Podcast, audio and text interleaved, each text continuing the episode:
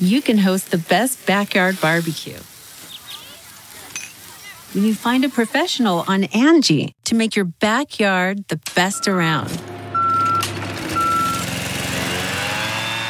Connect with skilled professionals to get all your home projects done well. Inside to outside, repairs to renovations. Get started on the Angie app or visit Angie.com today. You can do this when you Angie that.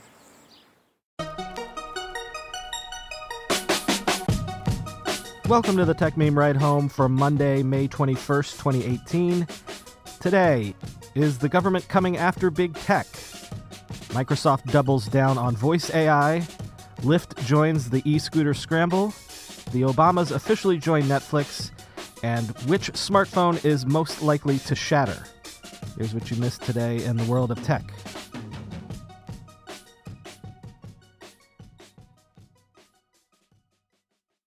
Well, with the big tech backlash of the last few months, people have been speculating that it was just a matter of time before there would be calls to break up the big tech companies.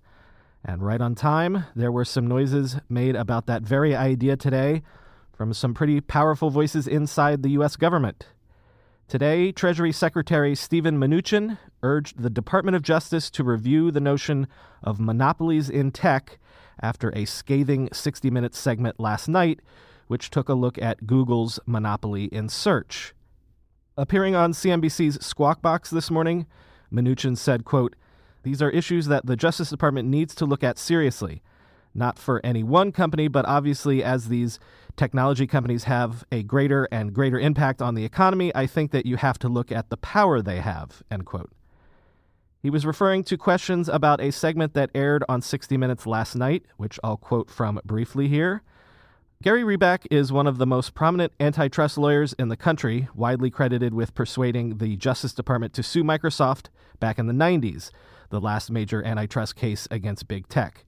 Now he's battling Google. Steve Kroft, you think Google's a monopoly? Gary Reback, oh, yes, of course Google's a monopoly. In fact, they're a monopoly in several markets. They're a monopoly in search, they're a monopoly in search advertising. Google makes the internet work. The internet would not be accessible to us without a search engine. Steve Kroft, and they control it. Gary Reback, they control access to it. That's the important part. Google is the gatekeeper for, for the World Wide Web, for the internet as we know it. It is every bit as important today as petroleum was when John D. Rockefeller was monopolizing that. End quote. So it might be Google's turn to sit under the hot glare of public scrutiny, but prior to this, of course, Facebook has been the company taking all the heat. And there are folks suggesting a breakup of Facebook as well.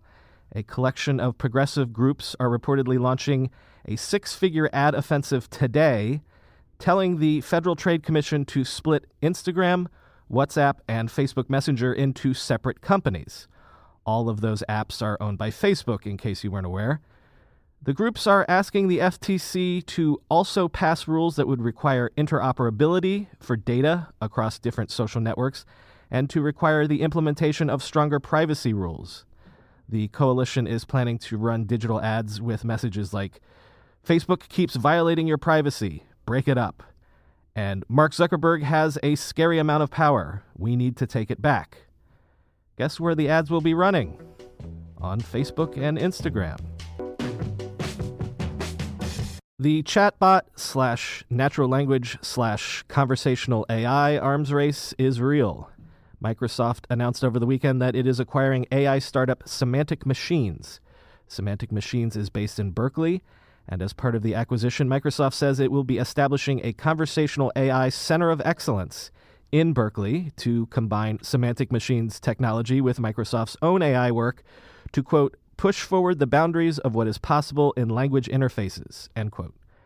Microsoft, of course, has its own digital assistant, Cortana, as well as a slew of social chatbots that Microsoft says has had more than 30 billion conversations, averaging up to 30 minutes each, with 200 million users across platforms in China, Japan, the United States, India, and Indonesia. This, of course, comes hot on the heels of that Google Duplex demonstration at I.O. that got so much attention because it made a restaurant reservation without the person on the other end of the phone even able to recognize that they were talking to a machine. The key part of this acquisition would be the founders of Semantic Machines. UC Berkeley professor Dan Klein and former Apple chief speech scientist Larry Gillick. Both men are considered pioneers in conversational AI. In 2016, TechCrunch had a profile of Klein where he described the work Semantic Machines was doing to make conversational AI more lifelike. Quote, Today's dialogue technology is mostly orthogonal. You want a conversation system to be contextual, so when you interpret a sentence, things don't stand in isolation, end quote. In announcing the acquisition, Microsoft wrote in a statement that Semantic Machines had, quote, developed a revolutionary new approach to building conversational AI. Their work uses the power of machine learning to enable users to discover, access, and interact with information and services in a much more natural way and with significantly less effort, end quote. Financial terms of the acquisition were not disclosed, but according to Crunchbase, Semantic Machines had raised 20.9 million in funding from investors including General Catalyst and Bain Capital Ventures. Speaking of Crunchbase and speaking of a technological arms race, Crunchbase data released over the weekend shows that VC investment in blockchain related startups, not counting ICOs, but traditional venture investments, reached $1.3 billion just so far in 2018, exceeding the investment totals of the previous 18 months. Just five months into the year, and VC rounds raised by blockchain companies exceeded 2017's totals, and it only seems to be accelerating. As TechCrunch said of the news, quote, all of this is to say that investor interest in the blockchain space shows no immediate signs of slowing down, even as the price of Bitcoin, Ethereum, and other cryptocurrencies hover at less than half of their all time highs.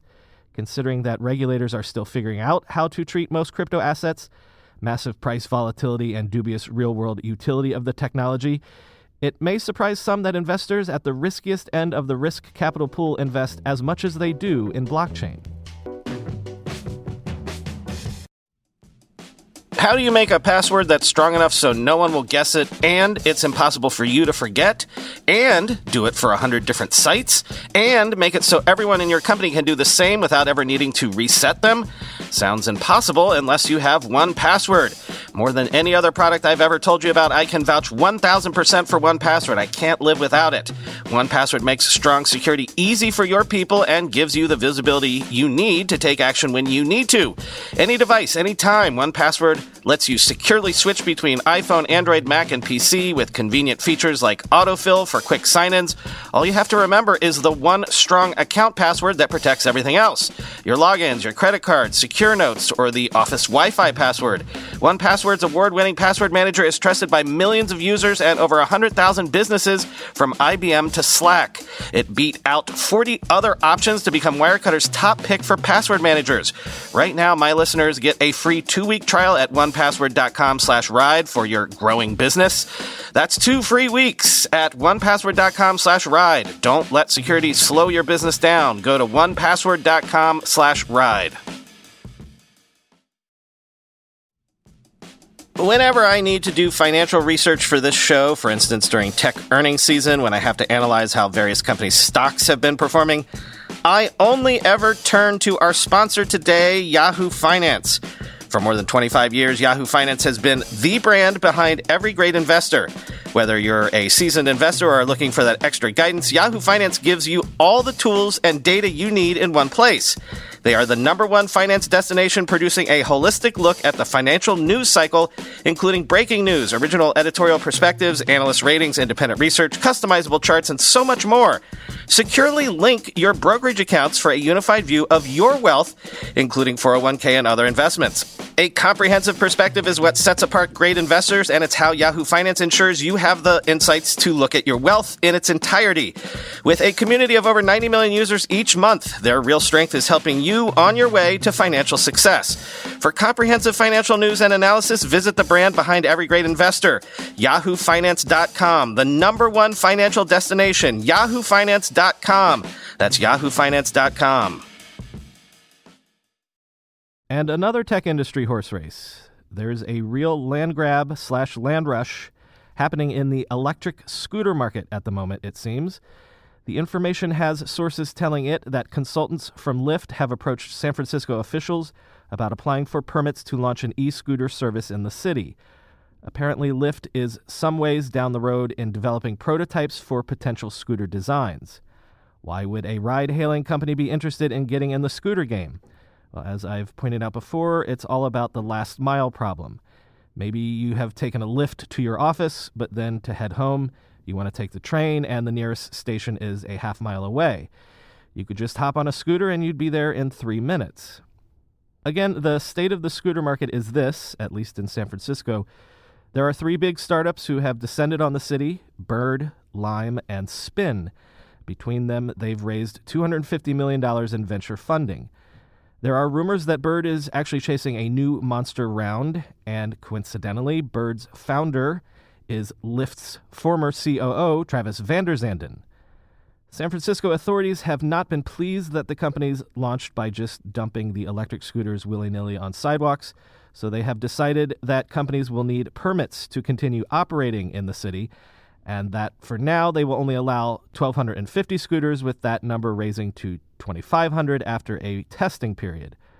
All sorts of companies are applying to get some piece of those limited number of permits, including Chinese bike share giant Ofo and Jump, which Uber acquired in February for $200 million. One thing I've always wondered is how these companies charge their scooters. I actually own an electric scooter myself, and if I ride it home at night and then ride it back into the office in the morning, I pretty much need to charge it right away because the battery is basically cached. Electric scooters aren't like bike share services where you just reshuffle the bikes in the various docks around the city to meet demand while occasionally fixing a flat tire. These scooters need juice. Well, in The Atlantic, Taylor Lorenz has a really fascinating piece about what is known as bird hunting, the way e scooter firm Bird outsources the work of searching for and charging their vehicles. In short, Bird has gamified the process and it's become a popular way for high school students, among others, to earn a little extra cash. Bird hunters can make up to several hundred dollars a night. All you have to do to become one is sign up on the Bird app Give the company your payment information, and Bird sends you three charging packs in the mail. You use the app to find the GPS enabled scooters, then you bring them home and charge them from your own wall sockets. Quoting from the piece Charging scooters for Bird is like Pokemon Go, but when you get paid for finding Pokemon. So says Nick Abuzaid, a 21 year old charger in San Francisco. Several nights a week after work, he and his girlfriend go on walks around the city, collecting scooters and bringing them back to his apartment to charge them in the basement.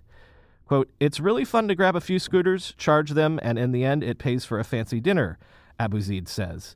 It's like a game, and I would do it even if the prices were halved, which they probably will be, end quote.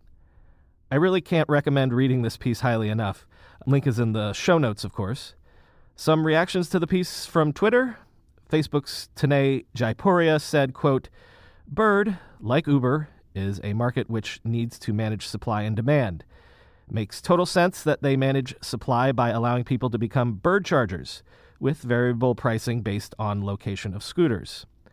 While the Atlantic's own Ian Bogost tweeted, quote, Soon, the only viable jobs will be VC funded startup business plan last mile arbitrage.